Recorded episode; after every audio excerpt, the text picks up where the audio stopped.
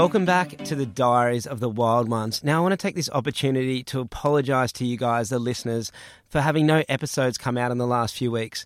So I took a job up in central Queensland back in construction because I've got an off-grid house that I'm trying to finish off in Crescent Head, and I just wanted to go up and get some bulk cash.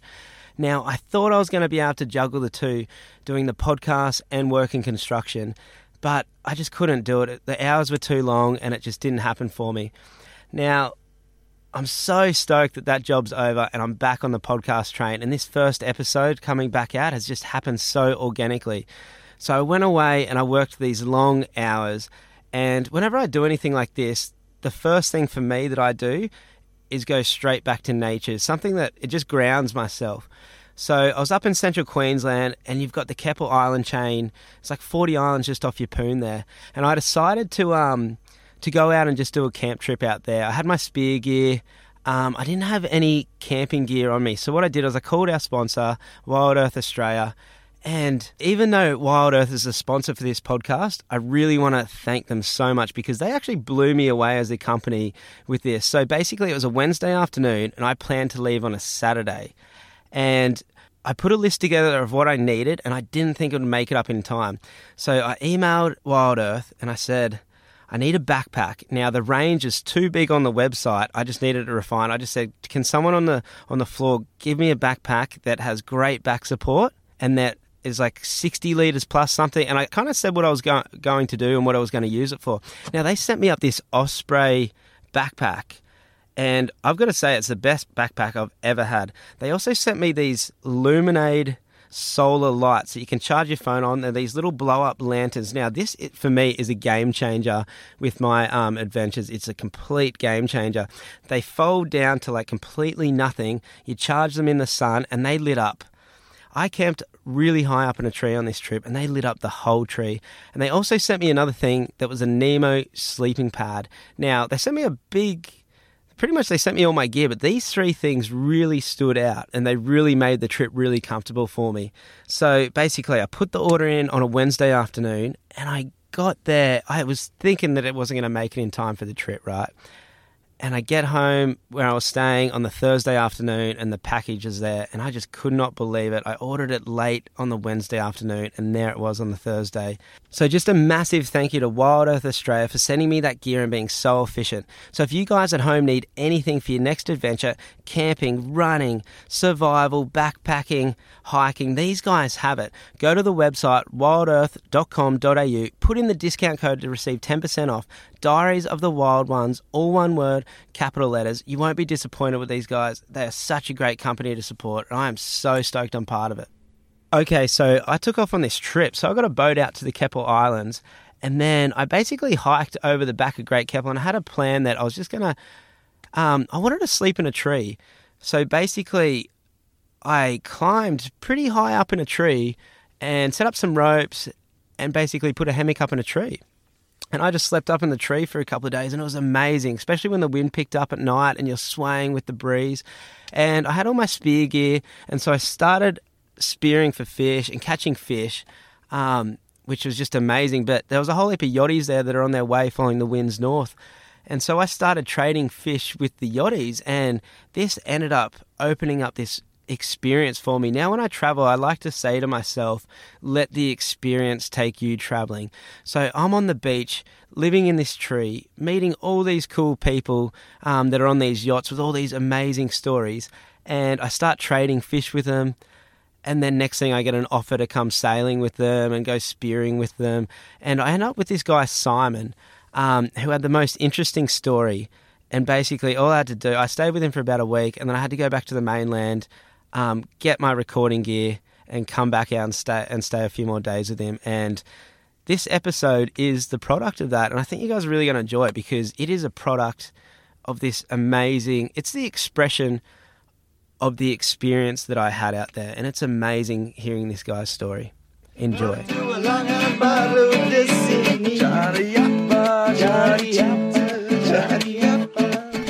We're anchored at Great Keppel Island, out the front of the old resort.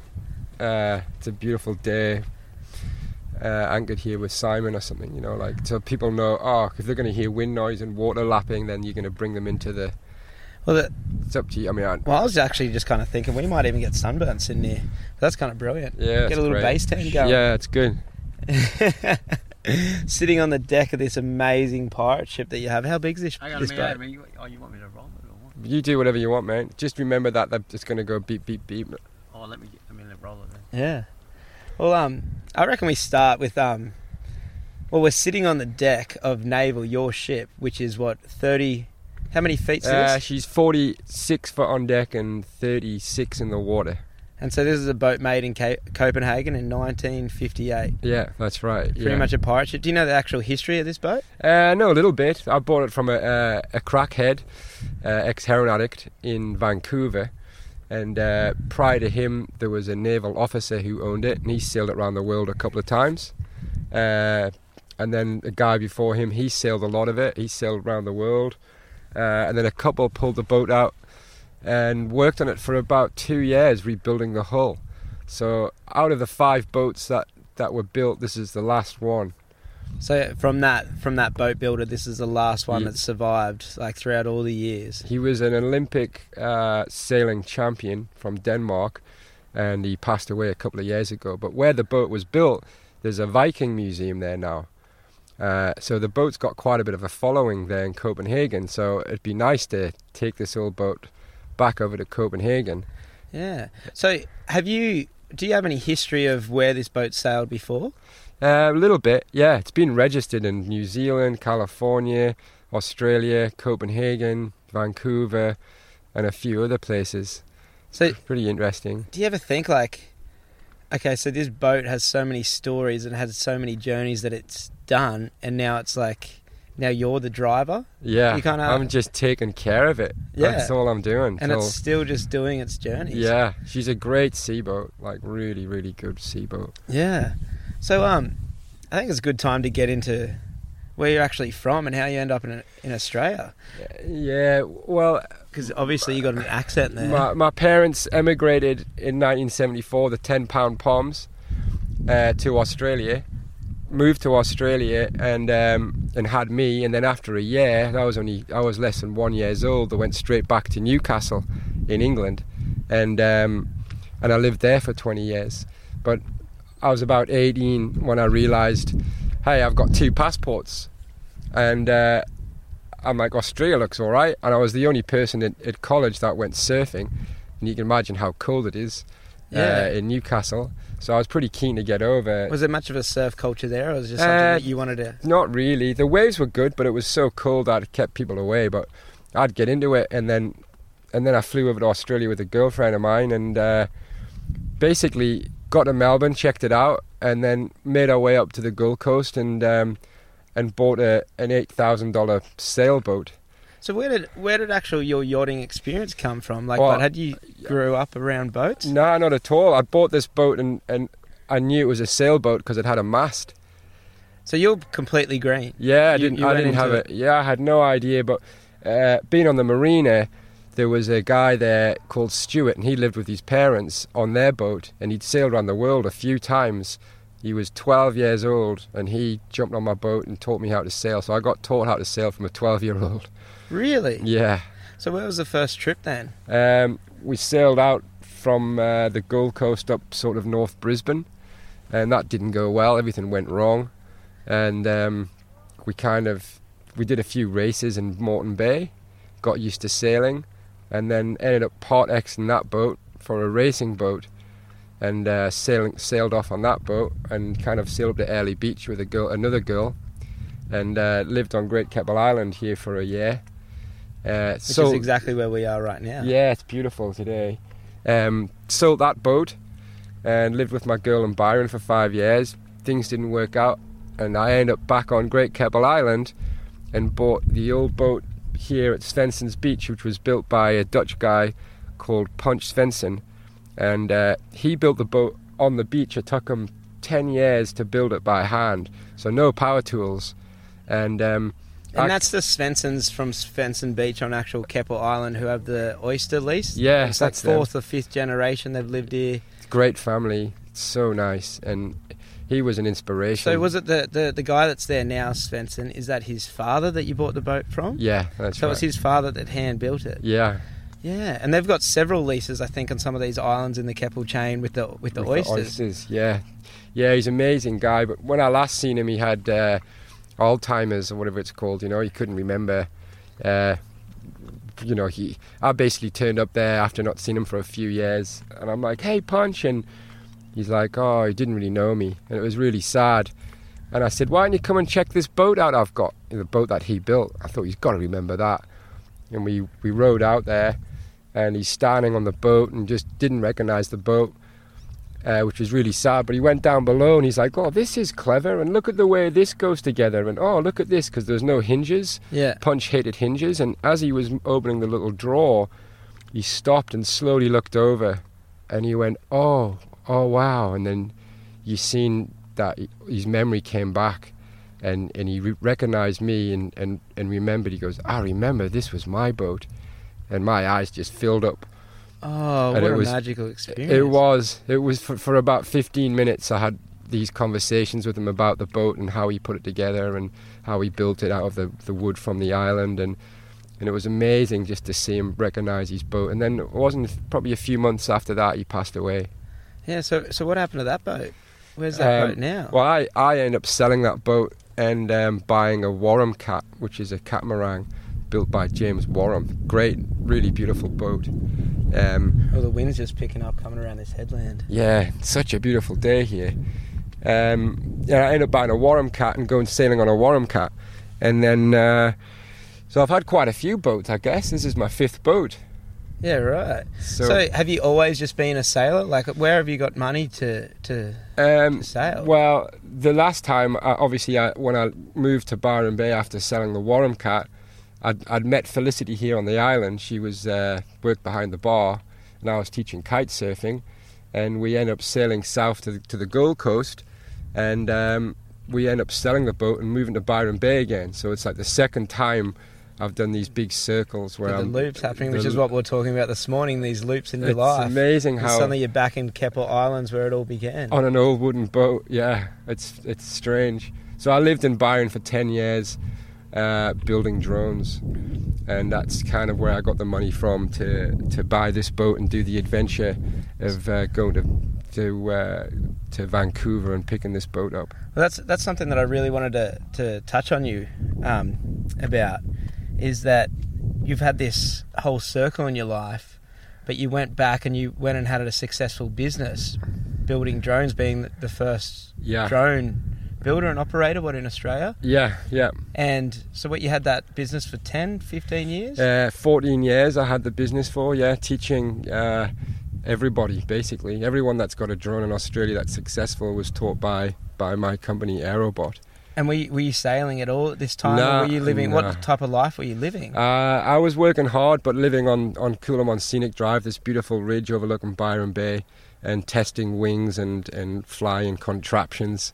For about 12 years I was building drones, right. and working with the special forces and the fire brigade, the military police, so I worked for National Geographic and the BBC, and so it's been good. I've had a good life with building drones, but now it's amazing because building those drones,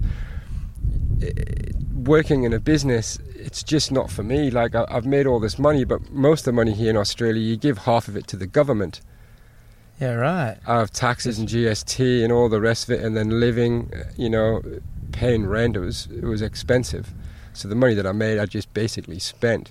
Yeah. And how did you feel being a sailor and an adventurer, like a wild man for so many years, sailing up and down the east coast of Australia, going to all these, like, magical islands, and then next thing, like, being a business owner? Did you find that you lost yourself at all, or was it just another adventure in itself? It was an amazing adventure, and it was challenging because I'm building drones for some pretty wild people, They're asking me to do all sorts of crazy designs, which was a great challenge.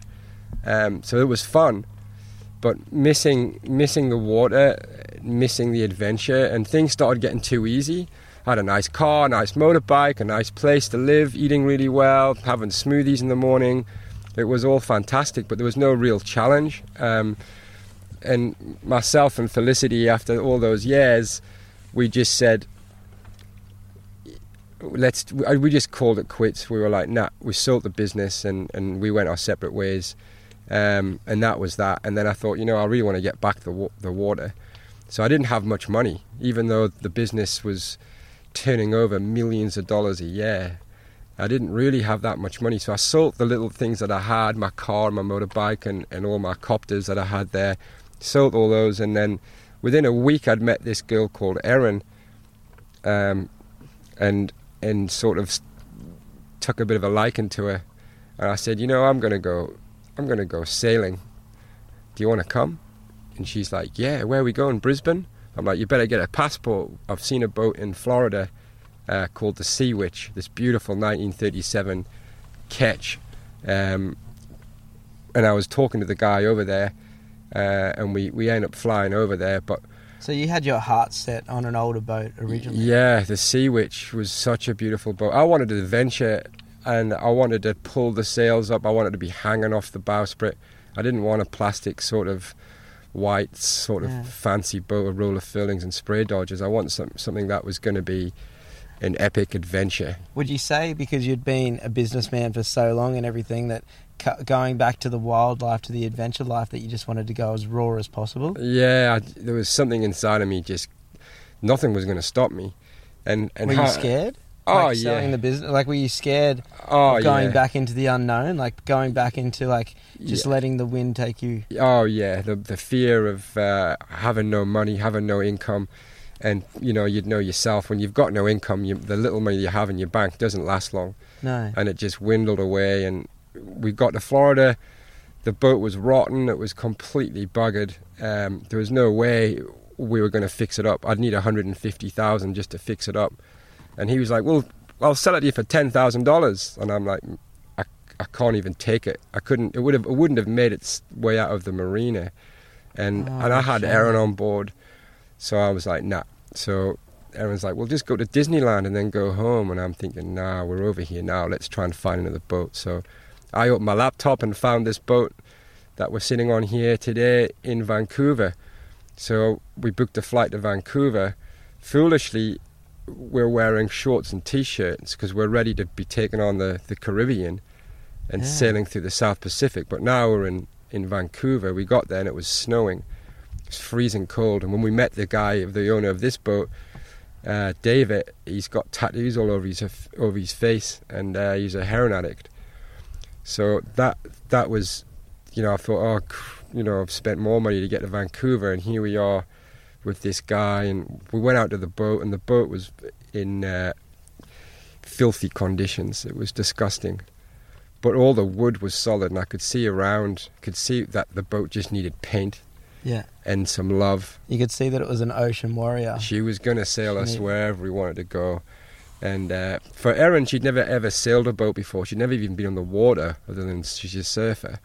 So she'd never been in a canoe, or she'd never even been on any type of boat. So she was kind of naive, going, yeah, we're going for an adventure, and heading out of Vancouver into the ocean. So did you have a plan? Like, so originally it was to buy a boat in Florida and sail the Caribbean. Yeah. Suddenly now you're in Vancouver. So how'd you adapt to those plans? Well, we just said, let's get back to Australia, and we looked and went, well, this is on the way, and it was Hawaii. So we just sailed straight for Hawaii. 31 days it took us to get to Hawaii, and 2 weeks. The first 2 weeks, I was terrified just of the storms that were coming through and not knowing that the boat could handle it. And I hadn't been on the boat, I hadn't been sailing for 14 years, so I was a bit out of touch. Did you do some practice sails with this boat just to kind of see how it... We just said, let's just do a sea trial on the way to Hawaii. So just get thrown in the deep end? Yeah, well then, by the time you get to Hawaii, you're going to know how the boat goes, you know. But people thought we're a bit nuts for that. What happens if this breaks or that breaks, or the boat doesn't sail very well, or... Yeah. But we got it going well. But the first 2 weeks being out there, I was terrified and... scared of the squalls and the storms and worried about Erin's safety and worried about the boat and just worry. And then one day I woke up and nothing had changed. The sea was still big. There was big storms coming through and just something had changed inside of me. And I just sort of went, wow, just kind of let Mother Nature just take me and you just give into it and let go. And it was an amazing changing part of my life. Well, was that the, do you reckon because you just, it's like, oh, look at these birds flying around, come landing on the boat. Is it, do you reckon it's because you realise, like you had that, it reaffirmed how much bigger nature is than you? Like it just put you back in that aspect of making you feel like a connected to this. Like what's that feel? Like I kind of know what you're getting at. I just don't know how to explain it. It's just letting yourself go and just putting yourself in Mother Nature's hands and just sort of saying, you know what? Like you're out there, you're doing it. You've got no choice. What's the point of worry? And your mind's always, oh, it's always that fear. What if this happens? What happens if we have to get in the life raft and it hasn't been serviced in 40 years? It's never going to work. And what happens if the boat springs a plank? And what? And you just kind of relax and just give in. Yeah. And you just let it take you, and yeah, I remember just the next time the squall came over, instead of me going, oh. So what's a squall? It's just a violent, short-lasting storm. Yeah. So it might only last 2 minutes or 15 minutes, but when it comes through, it's pretty violent, a lot of wind and rain, and then it passes over. So they were terrifying. Did you do much maintenance on the boat to get it in the water? Like when you were in Vancouver, did you have to do too much or just clean up the... We just made it look pretty. We just painted it and anti-fouled it. Didn't change any of the rigging. Didn't change any sails. We didn't change anything other than some paint to make it look pretty. Yeah, right. Because the boat was so solid. And then you just head... And you've been filming this the whole time because you've got a YouTube channel, the Geordie, the Witch and the Wench. Yeah, you remembered. Yeah, and so where did the filming actually start? Well, in Canada, I woke up in the morning and get on my phone and I look at my bank balance and it was $56. And we're in Canada and I'm meant to be sailing this boat back to Australia. And I said to Erin, I've got no money. And she's going, oh, and I'm like, I'm worried. And she goes, well, it's going to get exciting now, isn't it? Are we going to go dumpster diving tomorrow? And I'm like, dumpster diving, thinking, what's that? And then I'm thinking, oh, so like, you know, the next day I'm diving into dumpsters and then I thought maybe I should start. Someone had said Patreon's a good way to make some money and I looked into that and I said, Erin, let's make some videos and put them up on YouTube and perhaps someone will see our story and want to sort of donate or help out. And we put up a video and within a week someone had put $50 in and $10 and $2 and I remember waking up in the morning and looking at my bank balance and going, wow, I've got $400 and literally crying to think that people had seen what we're doing and wanted to give us money to follow our dreams. And it was just so overwhelming. You've literally stripped yourself of everything. Yeah. And just gone on a whim. Yeah. And just, isn't that just insane when you let yourself do it? It's actually just... Even how I'm here today, I met you, I just... You're in a tree, mate. You were hanging in a tree. I was sleeping up in a tree. Well, the thing is, and that's why the podcast has been slow the last month, is because I went away to do a construction job up in Rockhampton just to get a bit of money up, a bit of cash up to finish my house. And it was quite a frustrating... From going back from travelling again, going to doing a construction job where you're working really hard, you got a deadline. Oh, man. And whenever I've done anything like that, I always go straight back to nature to ground myself. And I love these islands and I love spearing. So I just came out here to spear and to camp in a tree. And I thought I'll just climb up. Yeah, I climbed up high in a tree and put my hammock up.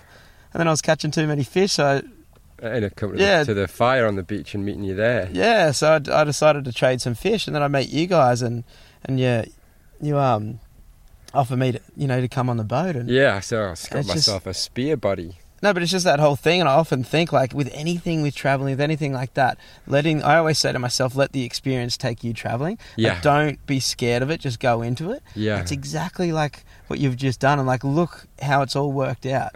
You know what I mean? Like, you've gone over just following your dreams with, like, no money. Just, you're like, it's just, all you've got is the will to make it work. Yeah. And it works, you know, because you have that will. Having the fear of having no money and being on the other side of the planet with a girl I'd only just met who'd never been sailing. And I'm thinking, one minute I was sitting there and I'm in my house, I've got all my stuff, I'm doing well, I got my animals, I'm with my girl I've been with for 10 years, I was going to marry. And then bang, within a month I'm now in Vancouver, it's snowing, I'm on a crackhead's boat lying next to this young hippie girl. And I'm thinking, what happened? Like, what just happened? Did you feel within yourself that you needed a change, that you just needed... I was droned out. I had, as drones got more popular, don't forget what I was doing. I was the only one in Australia doing it. So, and then suddenly everyone's an expert. Everyone's flying drones. So even my friends are buying drones and they're ringing me on a Sunday night. Oh, my GPS isn't working as like it used to. Or why did my battery stop charging? Why is it? And I'm like, man, this is just overwhelming. People calling me at all times of the day, asking me about drones. Yeah. It was just too, I just got so, because I started out doing it just for myself because I'm a photographer. I want to take some pictures. And people would see this thing with propellers everywhere. And they were like, what's that? Do you want to sell it? And I'm like, well, not really. And then I end up selling the first one for $5,000 and I built another one for myself. I was working for real estate and someone else seen it and they gave me $5,000 or $6,000 for it. And then suddenly I started building them and not using them. And I couldn't really do much about it. I was getting like $100 per photograph for real estate, making about, you know, sometimes $1,000 a week. And suddenly I'm selling the machines and I'm building sometimes two a week and selling them for $5,000 or $6,000. Yeah. So suddenly I started making quite a bit of money. And so I dropped my business, Eye in the Sky, which is what I was doing for photography, and started Aerobot and started actually building the machines instead of using them. But it was funny because I'd build the machine for you and you would go away and get a great job, but the job was too difficult. So you'd ring me up and say, hey, I've got this job, can you come and do it for me? So all these customers that I'd sold the machines to were finding it hard to fly, so I'd end up working for them and doing the job for them. So I'd sell the machine and then use my machine that they'd bought to do the job. So it worked out pretty well. Yeah, double income. So I had double income. And it was fun because I wasn't sitting there in a tiny room with a soldering iron and a laptop computer. I was now out shooting at Movie World and diving into volcanoes with the BBC and doing all this wild stuff. And it was like, oh, this is good. But it just got to a stage where I couldn't handle building any more drones. And even when we sailed over here from Canada to Australia, Erin had to persuade me to pull a drone out. You know, yeah, right. I was like, no, I don't really feel like it. No. And she's like, come on, let's see your skills. I want to see it. And I'm like, all right, okay. So I'd pull the drone out and do my thing and then put it away again. So it's been nice getting back into drones, I've got to say, like for myself, just to put a camera... Well, for your YouTube channel, filming these videos. The videos that you're doing are amazing. Yeah, thanks, man. Yeah, it's good fun. But what do you reckon it is inside of you that makes you want to live a life like this? You know what I mean? And the life is just free. What is it inside of you that makes you able to live a life like this? I'll ask myself that when I was when you're sitting out there for months, it ends sailing. You've got nothing but your memories. You got nothing else. It's just yourself. You got nothing. And you're sitting there and through the doldrums, you've got 2-3 weeks of just no wind. So you're just bobbing around and you reflect on your life. And I was asking myself that and I came to the conclusion. In fact, it was quite easy to understand. And my best friend, Steve Jackson, or Jacko, or Wacko, Jacko, me and him were bestest buddies, and we would do some pretty wild stuff together. And one day a friend called me and said he's dead, and I'm like, what? He was only 32. What happened? And he just woke up and had a heart attack. And that was the changing of my life. Like I went to the beach.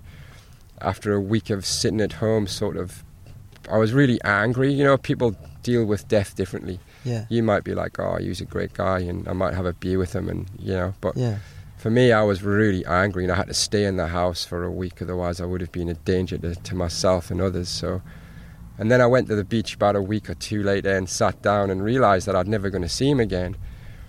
And I just thought, well, what am I going to do? Like, I need to live a little bit extra. I need to, like, live. So when I started going kiteboarding again, kite surfing, I would really push myself. You know, instead of jumping 20 feet, I'd push myself up to 50 feet. Instead of, you know, going to a racetrack in my car, I'd send it sideways. I'd go too fast into the corner and just... And then when I thought about the boat trip, I'm just like, man, you only get one life. You're going to die anyway. That's what I think all the time. Well, what's the point? What's the point? You're not going to get a second chance. No one's come back to tell me otherwise. Yeah. So when Jacko died, it was like, right, fuck it. I'm just going to live and I'm not going to look back. Because I think being on your deathbed where everyone's going to end up, having regrets of things that you don't do is not an option for me. So yeah. So sailing this boat to Copenhagen, I'm even thinking about going around the Horn and around South America, which is treacherous. It's like the, you know, the Everest of mountaineering. Going around the Horn would be, you know, it's dangerous. It's mental. But I just feel like for some reason I feel like I should do it. Yeah. So who knows? Oh, I might. You have a dangerous mind. It's just like mine. Yeah. So that quote that I told you this morning. It's the dreamers of the day are dangerous men. Yeah. So they will live out their dreams. Yeah. You know what I mean? I said that's where past relationships of mine have, where relationships have failed with me, like is to the point where I get dreams and I just don't see any reason why I'm not going to do them. I'll just go do them. You know what I mean? And that's so scary for other people, especially women, when you need to provide security for them. And then yeah, there's me who's just like willing to risk so much to live out my dreams. It's not even risk. I don't even see it as risk. It's just like, you know, like when I was crossing the mountains in Iceland, like I didn't see it as that. I knew it was risky, but I didn't see it. It just was what I was doing. Yeah. It's just like you sailing. It's just like, it's just what you're doing. Yeah, and once you're in it, you're in it. Yeah. And then you relax. You can have it. Obviously, I think anyone that's been to sea and says they haven't been terrified is either lying or there's something mentally wrong with them. Or humbled. Yeah. That's what I got. I was so scared so much at sea and I was so humbled at the same time. Yeah. You realise it's so much more powerful. Yeah. So when you set sail from Vancouver to Hawaii, that's treacherous ocean, like, and you're saying you had all those big gusts, those big storms coming through? Like we ran out of we had an old wooden stove that we'd feed with timber, and we filled the Canadian canoe that we still have, filled that with wood. And the wood was petrified so it wouldn't burn. So we had about 10 days to go to Canada and to Hawaii. To Hawaii, thanks. And I couldn't get this wood burning, so I couldn't cook. So suddenly we're like 7 days away and we're starving and things were getting worse. Like what did you have stowed away as for food rations? Like just rice and pasta? Yeah, rice and pasta. And you can't cook it? No, we had 40 kilograms of pasta and about the same again in rice. And we're going to a small island south of Hawaii to deliver all this food in basketballs and papers and crayons to the kids and to the people on this island. And we were heading down there. It was only 7 days. I'm like, it's only 7 days, Erin. We've just done 31. 7 days is nothing. And she's like, yeah, let's do it. So we took off to head south. And had you cleared into Hawaii yet? Yeah, we'd cleared in Hawaii, hung out in Hawaii for a couple of weeks. And then we took off south and we got blown towards Japan. So instead of being a 7-day crossing, it happened to be another 31 days. So again, it was just difficult. Like 31 days is a long time to be out there for. And running out of food was terrifying. It was really hard. Your brain, you can't make any decisions. You can't get around the boat. You can't do anything. So yeah, 7 days without food was so difficult. How'd you get through that? Like, well, we caught a fish. People are like, oh God, why didn't you catch a fish? Well, you're in about 30,000 feet of water, so the fish aren't just swimming around the surface looking for lures, you know? Yeah. Like some of the fish out there are really deep ocean fish. So it was super difficult. Running out of food, or rather running out of wood to cook the food was just a nightmare. Yeah. It was, and then on to top it off, on the way to Hawaii, we ran out of food, and then I checked my weather station, which is I used a little satellite phone to pull down the weather, and here's one of those big hurricanes chasing us across, and when I say hurricane, it was over 300 km/h winds, and it's heading straight for us, and we're running from California to Hawaii. We were doing 4 knots, and the hurricane's doing 14 knots. And it looked like we were going to get smashed by this thing. So I showed Erin, hey, it looks like we're going to get hit by this hurricane. And she's like, oh, right, well, better charge the GoPros. And I'm like, no, I'm serious. And she's like, well, so am I. And, like, nothing scares Erin because of a stroke that she had when she was 18. She's kind of lost that fear of, you know, we're surfing down waves, big waves breaking behind us, and she's like, woohoo, we're surfing, and I'm like, holy shit, like, it's breaking, it's big, and she's loving it, she's just having a great old time, you know. So what happened is, does this hurricane catch up to you? The hurricane caught up to us, but it petered out to about 40 knots. Is this at the same time you're starving? Yeah. And so what do you do? Just stow yourselves away? We put everything on deck down below and just put up a storm jib. And we didn't have the energy to pull up the big sails. It was only 10 knots. They should have the whole mainsail and the big head sail flying, but it was too difficult. So we just put up a little tiny sail. So, and that was that. And we slept most of the way. We just slept down below. We didn't keep watch, which is, I've been told not to tell people that. What happened? Yeah, by the guy filming right now. Thanks, Brenton. But what happens to your mind when you're starving? Like, what do you reckon? You went 6 days without food, you said, in the peak? Yeah. So what did your body, what did your mind go through? You dream about apples and swimming in cheese, and you'd think about having cake fights. And there was occasion there where I was looking at Erin's forearm, and I'm looking at her arm just going, like food.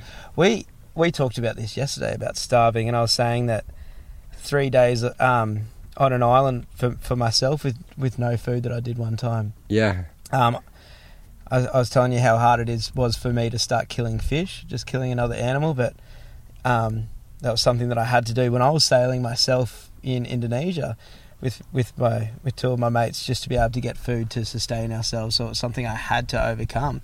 And, you know, and I did that by respecting the animal and understanding what it was giving to me. But then when it comes to anything mammals or any land animals, I just still don't have it in me. And after 3 days of having no food myself, it's so crazy how the mind just changes. And that's why I love I've got so many good friends that are vegans, and I love that they are, but I often wonder, it's like we talked about this yesterday, if you told everyone they had to kill their own meat, 95% of people would be vegan. But then at the same time, you put, say, a vegan living in Melbourne, where it's so easy to have that lifestyle and so easy to live like that, you put them on an island where they're starving, and see how quick your actually mind turns to that. And it isn't the fact, it's weird, it's like in your subconscious, it's in your DNA. I don't know what it is, it's just I never thought I would have those thoughts in my life. But it was only 3 days. It was only 3 days of no food, and I was looking at a peacock. Yeah. And which 3 days before I was looking at how beautiful it was. You know, like, look at those feathers, look at how beautiful those peacocks are. Next thing I'm looking at this peacock going, licking my lips, going, yeah, fuck, that's food. It's survival. And my mind, yeah, it's, and I think a lot of people are disconnected from that. And I think it's a brilliant learning thing to put yourself in those situations to see, because you become an animal again. You become part of this earth. You become so connected to the environment around you. And it's like so humbling, and it's so... People have become so disconnected in this day and age. It's overwhelming to see that people are just... Well, that movie where their plane crashes in Argentina, based on the real story in the Andes, and they end up eating the survivors. Yeah, I mean, the survivors eat the dead. Yeah, to sustain themselves. And like, if you're starving, we think that's crazy, but like, it's actually... Oh yeah. When you're in that situation, it's like don't see anything other than plausible. You wouldn't bat an eyelid. Yeah, after being starving for 6 days, I would happily eat you. So, oh God, I'm not going. We're out at sea, we're looking at each other, we're starving.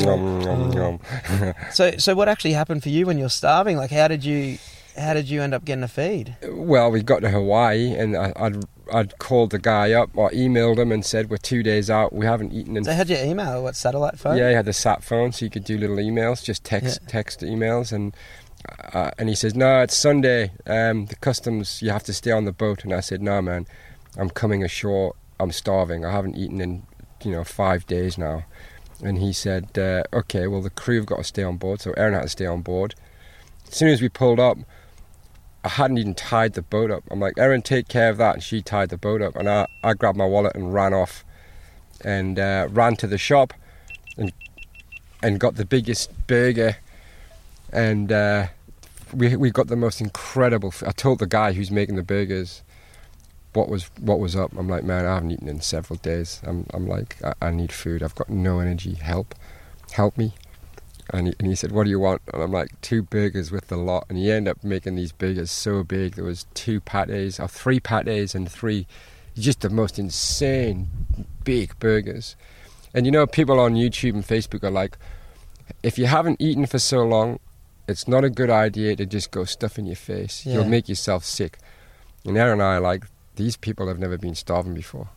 Yeah. Like, if you'd gotten my way, man, it would have been it would have been trouble.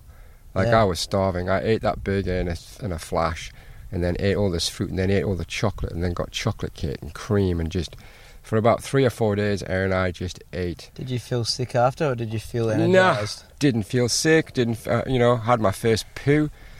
Oh yeah, how's that? 6-7 days, had this big healthy poo, and it was just like, oh, I remember this. I remember I was on this island that we're anchored off right now. I was on this island, and my blood sugar was so low from hiking, and it's plus 30 degrees something out here. Yeah. Well, when I was camped out here, it isn't today. Today's like a nice 25 or something. Yeah. It's beautiful. Yeah, it's absolutely beautiful. It's glass. I'm looking straight at this. Right, last night I slept on deck. The moon was that bright, I couldn't look straight up. The stars were shining, and I slept on deck with my head over the side. The moon was lighting up straight to the ocean floor, and I was just staring there, glistening. It was just glistening. Oh, it was just insanely magical. It's beautiful out here, isn't it? Oh, it's so insane. Look at the water's so turquoise and so clear. Yeah, we're so lucky, man. It's an amazing lifestyle to be out here, and I'm so lucky to be out here. Yeah. But what I was saying is that I was so dehydrated, my blood sugar was so low, and I had the only thing I could do was climb this coconut palms that are on the other side of the island here. Yeah. And I just remember I was trying not to pass out, and my eyes were in the back of my head. And as soon as I got up and I dropped a few coconuts, I remember, I drank about 3, and it was like I had 10 coffees. Yeah. Yeah, my body was at a point that when you could feel your body being energized from that was like from what you're putting into it. The fish that we caught a mai, a dolphin fish, beautiful, probably the prettiest looking fish in the ocean, and we pulled it. And Erin wrote this incredible story because she killed it, and it was really difficult for her to do that. And she'd killed it, and it's still jumping and wriggling, and I grabbed it and just started eating it, like, with the scales, the head, the blood, the whole, without... Oh, because you were starving. This is the fish that you caught in the ocean in that time. Yeah. In that starving time. And I had 2 or 3 mouthfuls, and within... So you just ate it raw? You literally... It was killed, and you just grabbed it and just started biting straight up. Was that just your instinct to do that? I was starving. Yeah, I had to eat, and I had 3 bites. Within 3 minutes, I felt... fantastic. As soon as it went down into my stomach, I could feel it going down my throat, and it was so beautiful, the fish. And within a few minutes, 3 minutes, my whole body was like, I'm back. And my brain started working. I'm like, what on earth are we doing? Why is this little sail up? I'm like, why haven't we got the big sail up? And then I'm like, oh, it's because I didn't have any energy, and now I do. Yeah. Incredible how quick it just bang. I think there's something about also the chi in the fish. I remember when we were surfing in Indonesia and when we were sailing our boat and spearing for fish and eating it straight away as soon as we get them back, sashimiing it. Yeah. And yeah, it was like having a Red Bull or the coffee. Yeah, just the energy you had. That's a good way to explain it. And I talked to I talked to my mother, ex-mother-in-law was telling me about it. She's quite a spiritual lady and was telling me it's the chi in the fish, the energy. It's still alive. You only just killed it. It has all that life energy there, and then you're taking that on. Yeah. There's people there, and because I've been living in Byron, they're going, man, it's so good for you not eating, you know? And I'm like, mate, I've done plenty of fastings where you just sit and you don't do anything, you drink water, right? And you're sitting in Byron Bay out in the hills and it's beautiful and you're drinking water 7 days. I've done a fast. I've done a couple, and it is good. It's great. It gets all the toxins out of your body. But I'm like, mate, I'm out on a boat sailing across an ocean. Like, it just sitting down, you got to hold on. Yeah. I'm like, I'm not sitting on a grass thing, you know, like, I don't have a, like, just trying to explain it to people. Like, it's a whole different ball game. Yeah, I'm not fasting out in the middle of the ocean, man. I'm starving. Yeah. You know, there's a difference, and trying to portray that and tell people what it was like and was difficult. Did you find your mind playing tricks on you at all? Oh yeah, when you're hungry. Oh yeah, your brain's completely warped. Do you reckon you get paranoia? All sorts of stuff come through your mind. Yeah, you're out of your mind. You just, you know, you're thinking about jumping off the side, going for a swim, or you're thinking about just stupid stuff, like really weird.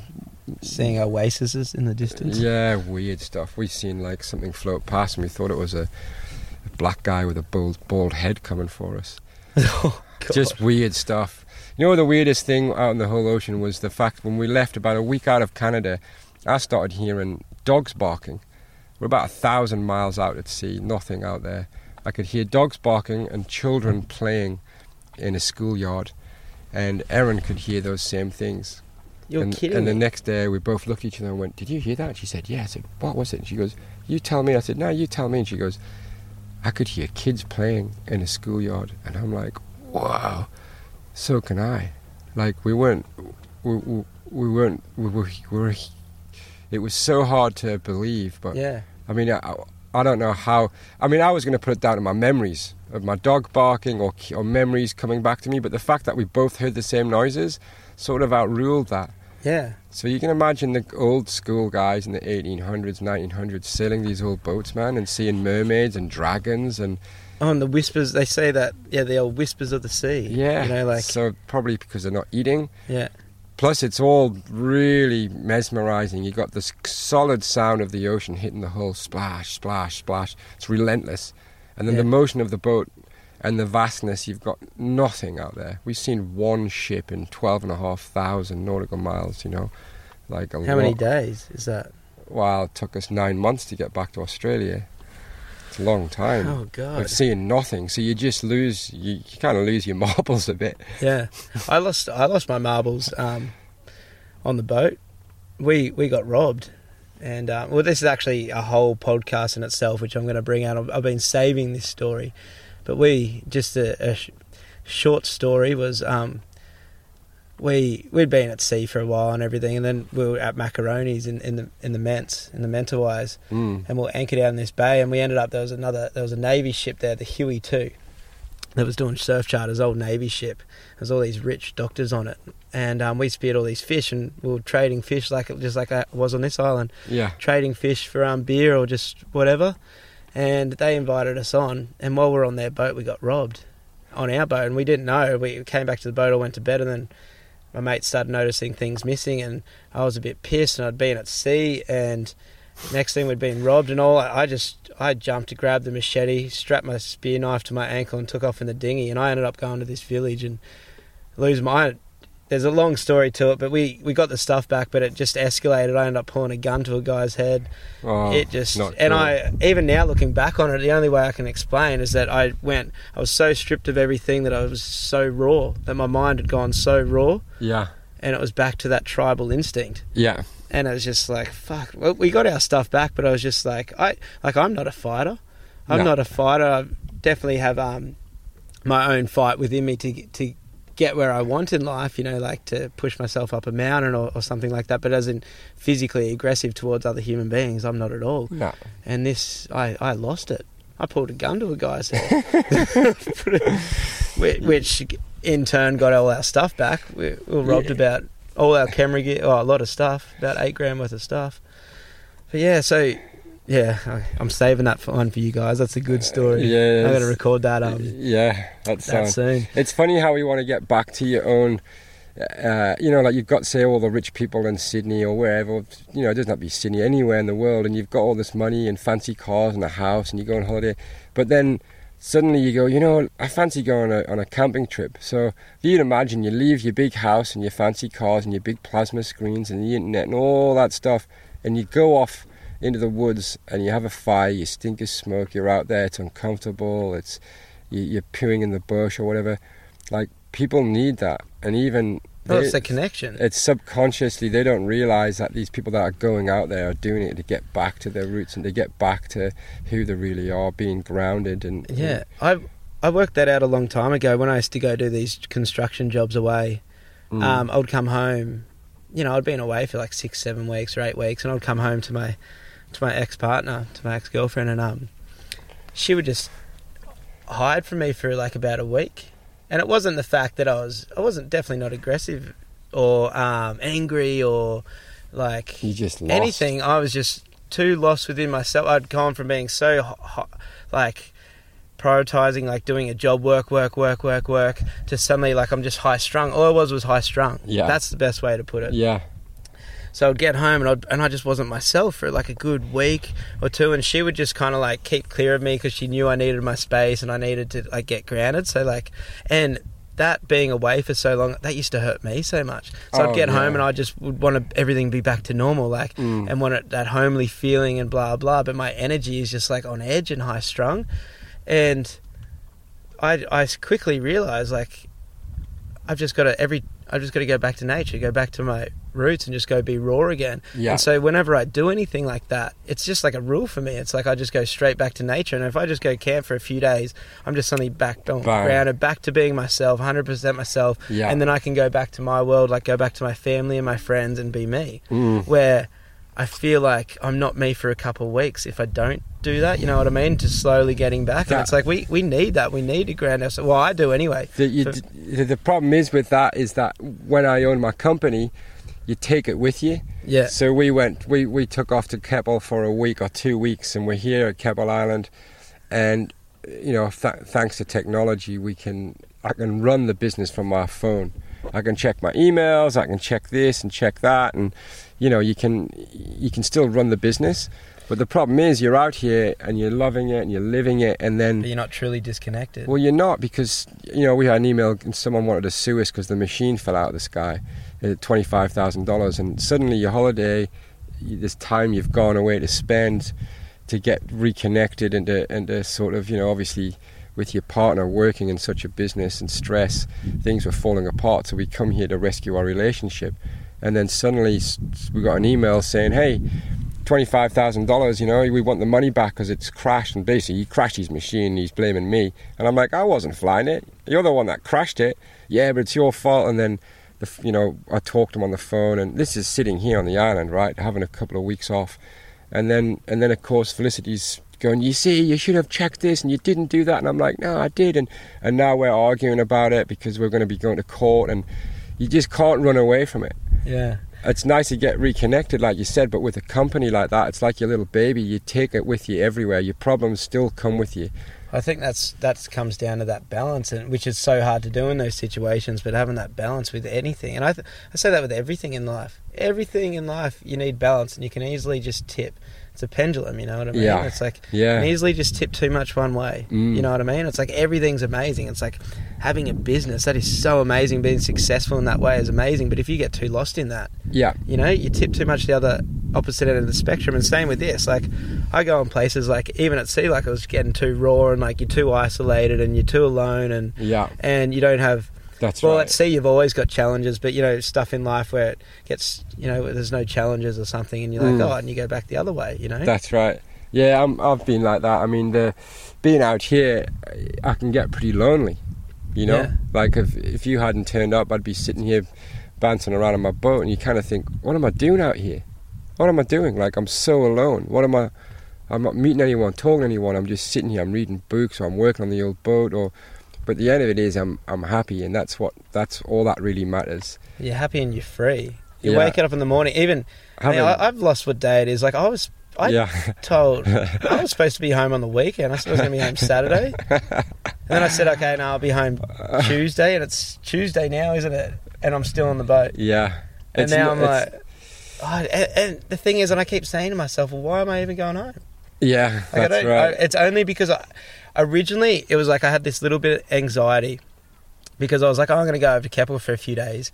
And then my plans changed and I went with it. Yeah. And then I had this thing and I had to say to myself, like literally I remember saying to myself, you're only anxious about it because you had a plan in place. Now the plan's changed. Yeah. So you feel like you have to stick to your original plan. Yeah. And it's like you have to just forget about that. It's because totally. It's like there is no responsibility. It's like I'm running my life. That's right. I'm living my life the way I want to live it. You know, it's my life to live. Mm. And it's like I haven't promised anything to anyone else. It's just basically I just thought to myself, well, it's more practical if I get home and get this podcast rolling again because I've got so many amazing interviews lined up. Yeah. And then next thing I was like, no, this is actually... And then it reiterated what the fucking podcast is to me. Yeah. Is exactly doing this. And I was like, no, I'm letting... The podcast takes me traveling. That's right. The podcast gives me experiences and it's the expression of the experiences that I'm having. And so, like, the other day I was just like, no, it's like... Right now I'm creating more experiences. Just go with it. It's okay. And then talking to you and, like, hearing some of your stories, I was like, oh, there's a podcast right there. Yeah. Which actually brings me back to, I wanted to ask you about storms. Yeah. So sailing and the amount of sailing that you've done, and especially coming from Vancouver to Australia over 9 months and everything, there's got to be some wild storms that you had hit or like... Oh, yeah, huge. Is there any that really stick out that you really... There's a few. I mean, sometimes we'd have 20 squalls, 30 squalls during a day. So the squall comes, you take down the sails, put a small sail up, the storm goes over, and there's no wind, so you put all the sails up. And then within an hour, here's another squall. So it means you got to go up, take all the sails down, put it, and it would just be like that, on and off, on and off. And a lot of work. You can see I got to climb out on a 10-foot bowsprit and unhank each sail. Like, it's a lot of work. And we just started getting, not lazy with it, but Erin and I would look at the squall and go, and I would say, you know, being the captain, I'd be like, look. So you can see them coming, you can see that cloud. Oh, yeah, they're big, black, towering clouds coming straight for you. And I'm like, this one looks like it's just got rain in it. There's no wind. And I'm like, they've started coming through now with lots of rain and no wind, which is cool. That's all right. You get a nice shower. So one night, you know, at 2 o'clock in the morning... Which is hard for your boat. You got no bimini. You're out in the elements on this old boat. We got no cockpit, yeah. Let alone a bimini or anywhere to hide. So, yeah, we got knocked over. So the whole boat lies flat in the water. We got hit with about 50-plus knots with all the sails up at 2 a.m. And Erin, you know, with her positive attitude, overwhelming positive attitude, is that what you call a knockdown, Captain? So where were you? Like, you're obviously not on deck. No, we were asleep down below at that stage. With the sails out. So how are you still sailing when you're asleep? So the boat sailed basically the whole way without us touching the steering, other than the first sort of 10 days where I had to set up the self-steering, which is that beautiful self-steering gear, stainless steel hanging off the back of the boat. It steers with the wind. So you set the boat up and you set that up and you just, that's it, you're done. Yeah. So we slept a lot. So as long as the wind's blowing in the same direction. Yeah. So it's different to an autopilot. Yeah. So if the wind's, it's going to follow the way the wind's blowing. You set it to say, I always want the wind to come from this angle. Yeah. So to sail that way, you have to be onto the weather and looking at the wind changes. Kind of, yeah. And so then you would see that wind change, adjust the sails. Yeah. Adjust that to head. So, but if you're sleeping, you could easily go off course. Oh yeah, we did a 180 degree. So we're heading to Hawaii, and I wake up in the morning down below. I check my phone and go, oh look, we've done 80 miles last night. We're flying, and then I went, we're heading to Hawaii. We're heading to Canada, to California. So we've done a full 180. We've been flying back towards California because the wind had shifted. For like 8-9 hours. Yeah, so with an electric autopilot, you point it in, it goes that way. Yeah, you point it in, say, 167 degrees. And it's always going to stay like that. And the wind changes, so your sails flap and wake you up. But with this, it'll just keep going. It's just a boat What's that? Is that a boat coming past? Oh no, it's on the beach. There's a guy with a... We're pretty close to that. We're going to have to move the boat. I've got a little bit cheeky and anchored close in here. But the only other storm that stands out was where it was a thunderstorm and electricity and lightning blasting around the boat. And that was the only time I ever seen Erin scared, basically. She was down below crying and oh, make it stop. And kind of funny for me because I've gone down below and she's cuddling the mast. And I'm like, I tap her on the shoulder. I'm like, it's all right, don't worry. I'm trying to reassure that it's fine. And I'm like, look, I said, what happens if the boat gets struck by lightning? Where's it going to hit first? And she's like, looking at me, confused. I'm like, it's going to strike the mast. And she's like, yeah. And I'm like, what are you cuddling onto? And she's like, I hate you. And she got up and ran off to the back of the boat, you know. Like, I'm like, oh. But I would reassure her, it's all going to be fine, don't be silly, it's not going to... And then I'd come out on deck and I'd be like, holy shit, like scared, really scared. But I'd come down and be like, it's fine, Erin, don't worry. Then back on deck going, oh my God, we're going to die.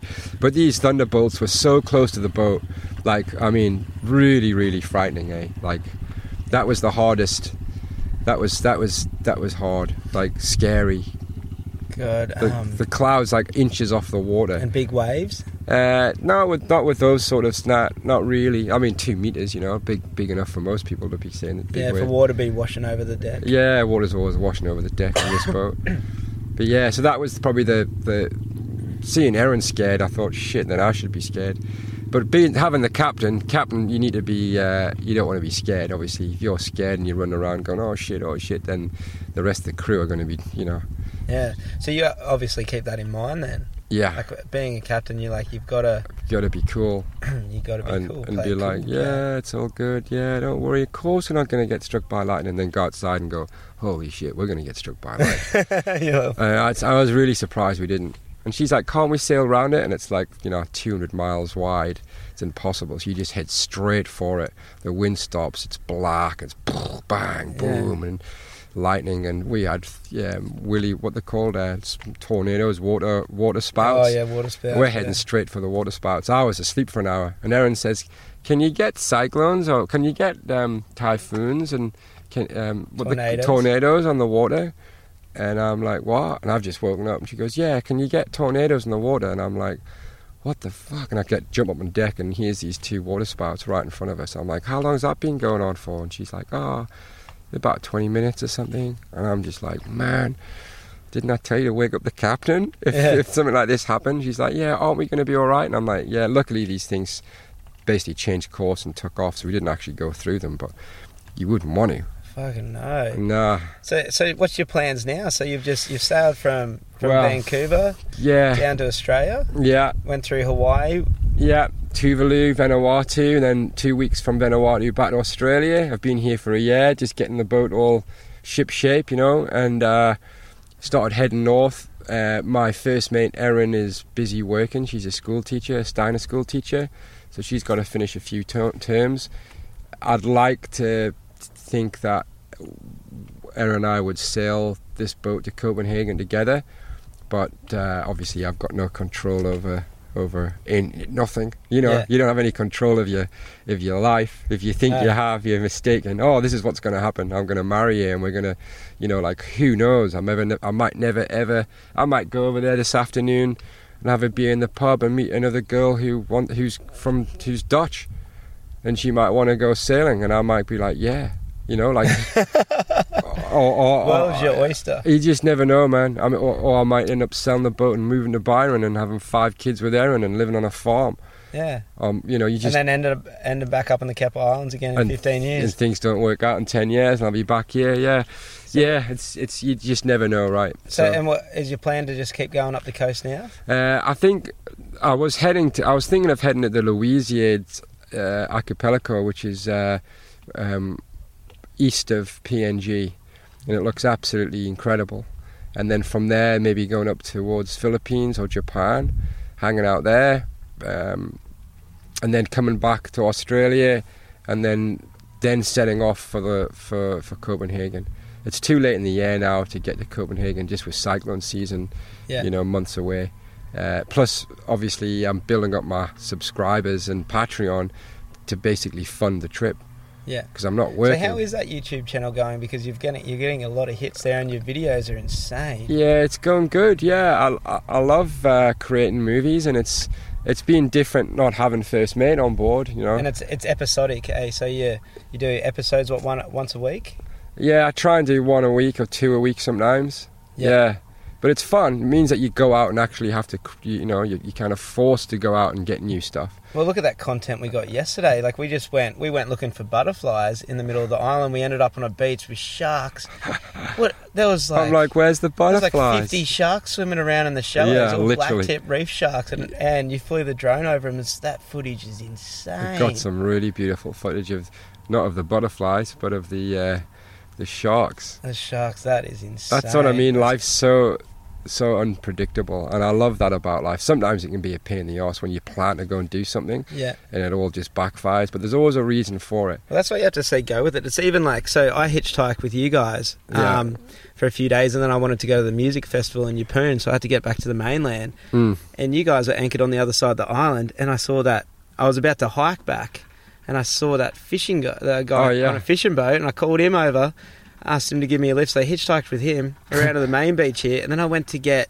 the ferry that comes once in the afternoon, right. The ferry goes back, and the ferry's broken down. There's no ferry for you. And I've got an hour and a half to get back to the mainland to watch the band that I really wanted to see that were playing up here, and I was just like, look, I just remember going, fuck, I want to get there, like, oh, what am I going to do? And then I'm just thinking, doesn't matter what I'm going to do. It's like whatever's happening is happening. It's like if I get stuck on this magical island for the night, it does not matter. No. Like, you know what I mean? If I end up going over to the festival, it's like whatever's supposed to happen is going to happen. And then next thing, the dive boat came over and said they've got one spare seat. Yeah. Give us $20 cash and we'll... Yeah, perfect. I'll shoot you over there. And I was...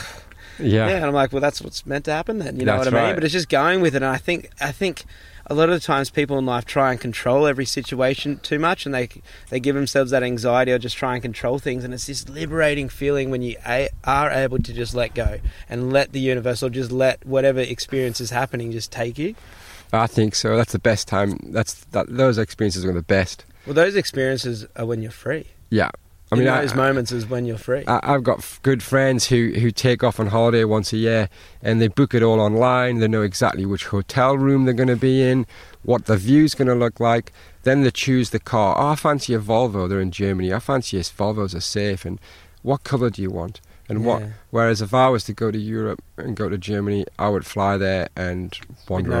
No plan. Yeah. Because that's how it's the best. Well, it's kind of like you're setting yourself up with expectations when you book stuff. Expectations, that's right. There's all these expectations of what you got to meet. Where if that's right. That's exactly right. Yeah.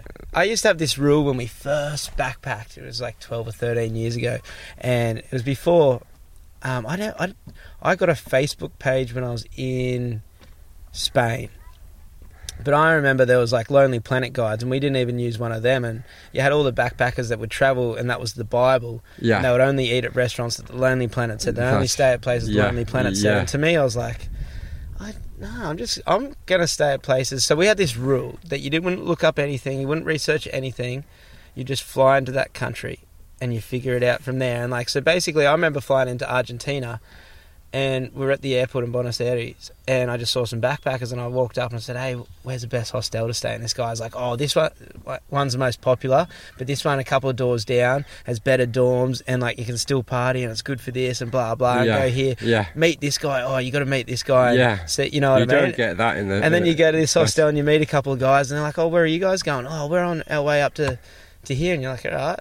You know, and you just end up and you let that experience, and as long as you're free and you don't have these, and they're those, you don't have expectations like you said before, and that's the biggest thing. You go, well, the room looked really big on the internet, yeah, you know, and the Volvo was definitely blue. How come we got stuck with shit brown? Yeah, like whereas you get over there, you're going to have a much better time because you don't have those expectations of the room being big enough or, oh, the view doesn't look like this. We wanted the view of the ocean, not of the back car park. Yeah. Suddenly you're let down. You know, like, expectations is a big one that I've been learning, and it's fantastic.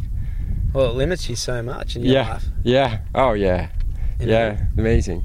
It's just like, but it's learning to, it's just that old saying, learning just to let it go. Yeah. Just letting things go and just letting it go and just being. Man, it's just living. It's just literally just, it's like, it sounds like talking about it sounds so like hard to know. It's like a thing that, yeah, but it's actually so easy. Well, it is. It's so easy. It is. It's your mind that stops you from doing that stuff. You know, oh, what about my job? And oh, you know, some people literally can't in their minds. They can't because they're paying off the car.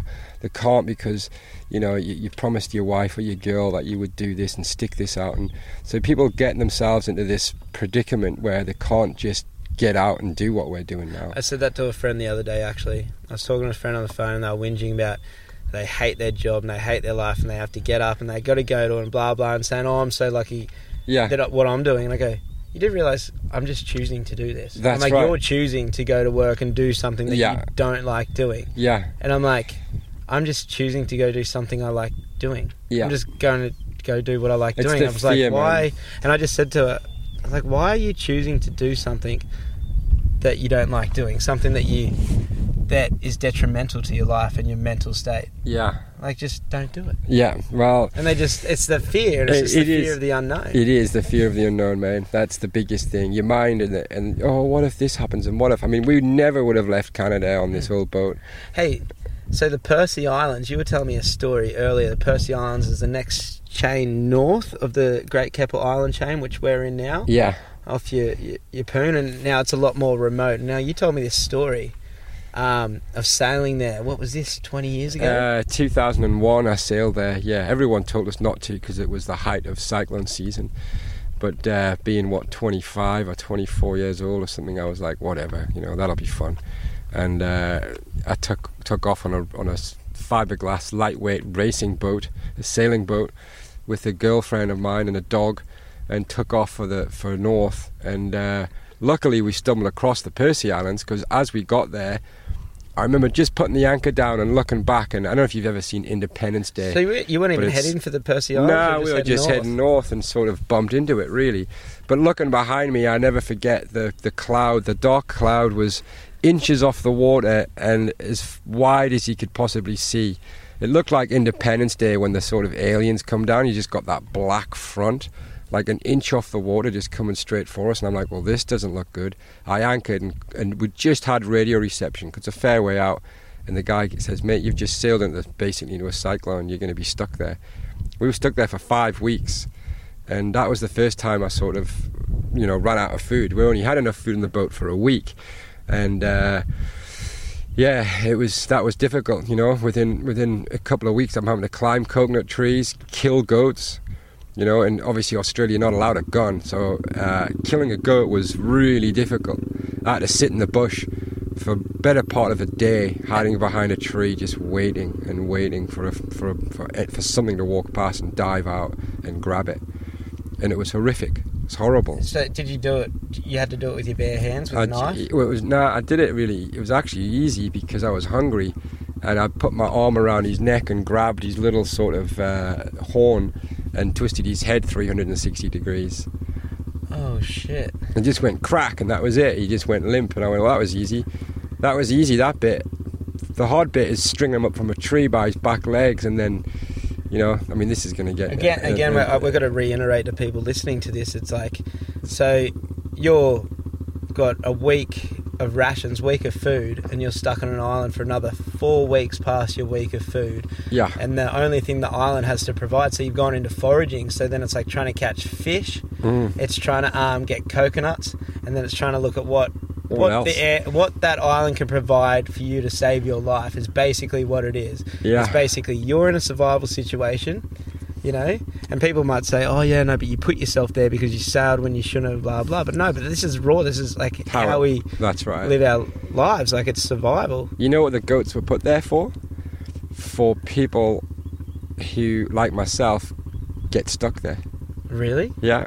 That's why the goats are there, not to look after the land. Or is that why they're on this island? There's goats on this island.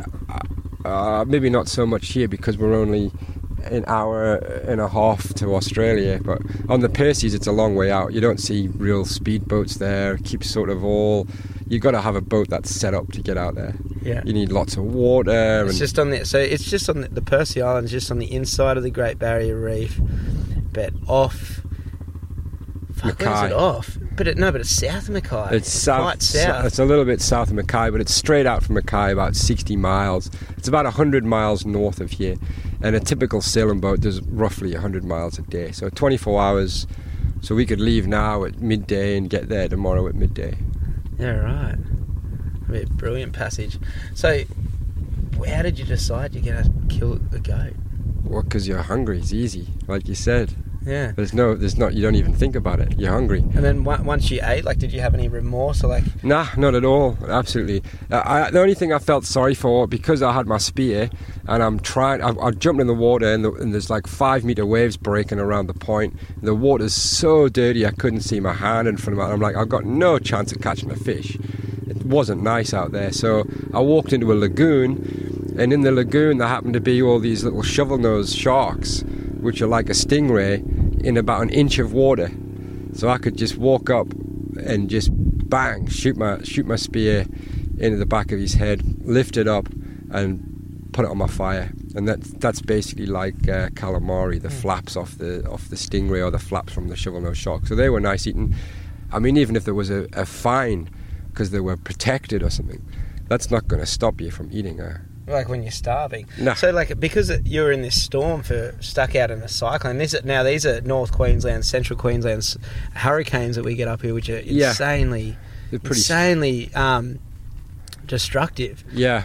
Now, your boat being anchored, did it have a good anchor? And I'm guessing you wouldn't even be able to stay on the boat. You would have to stay on land. Yeah, I couldn't stay on the boat. Just getting back to the boat, because, my girl's get to the boat. Don't, you forgot this and you forgot that. We need the mosquito net. And so, because the cyclone had just come upon us, so I had to start getting stuff off the boat. And getting on and off was just horrendous. Waves breaking, it was huge and distraught. I mean, we got 64 knots, which was recorded basically where we were on the island. And it blew for about 3 weeks, and the weather was shit for about 5. Shit. So just trying to cook and light a fire when it's blowing, over 100 kilometre an hour winds, and also raining. The rain's coming sideways. To light a fire, everything's soaking wet. It'll just take a couple of weeks just for the water clarity just to clear after something that. Everything coming out of the rivers. You weren't going to go spearing. You're not catching fish. Nah, you're not catching fish. That is what's so scary.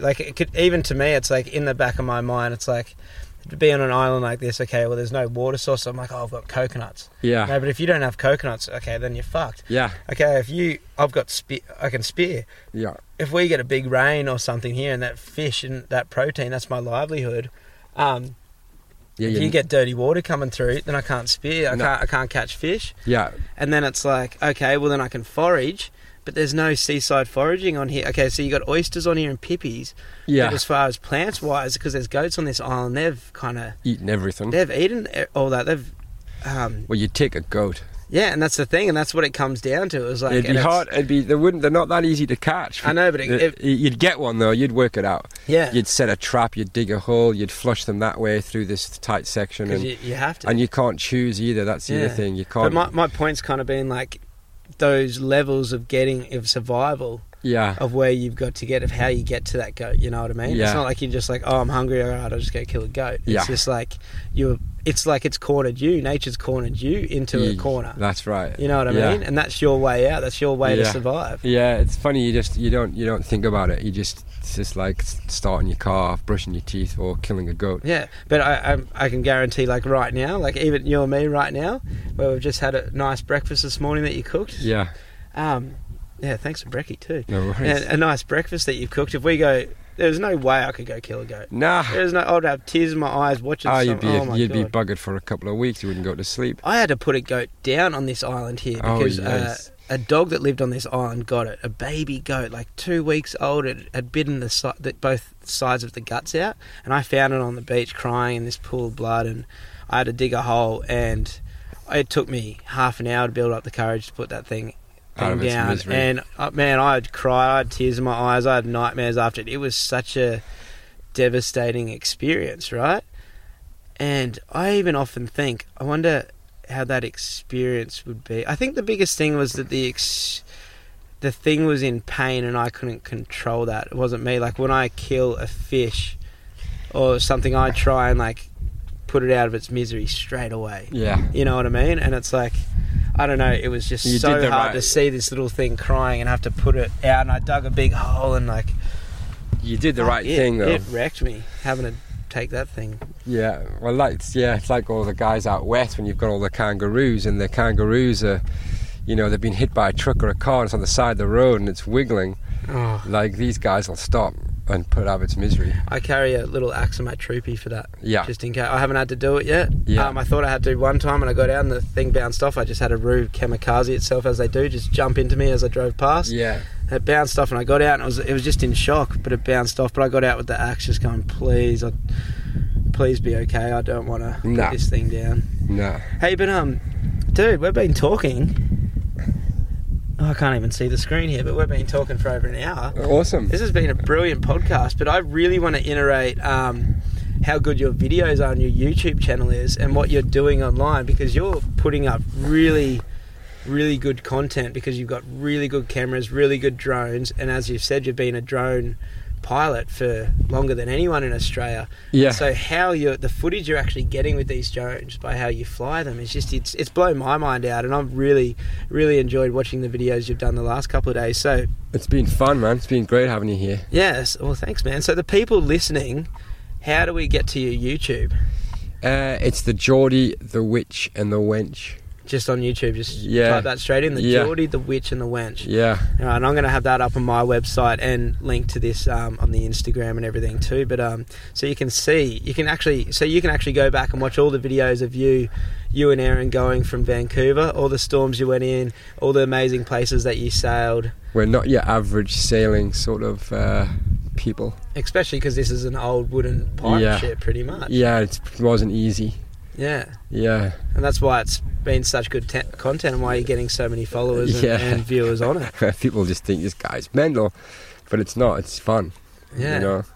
Hey, oh, well, that's cool. I reckon that water, especially sitting in here with this Wild Earth Australia black T-shirt on. It's definitely time to get in the water. Yeah, it's crystal clear. It's looking at us. It's begging for us to do it. Let's do it. We're in a green zone, so we can't spear here, unfortunately, but at least there's going to be heaps of fish to dive with. Yeah. Yeah. Cool, man. Thanks for having me on board. Thank you. That's great. Thanks so much. Cheers, dude. Just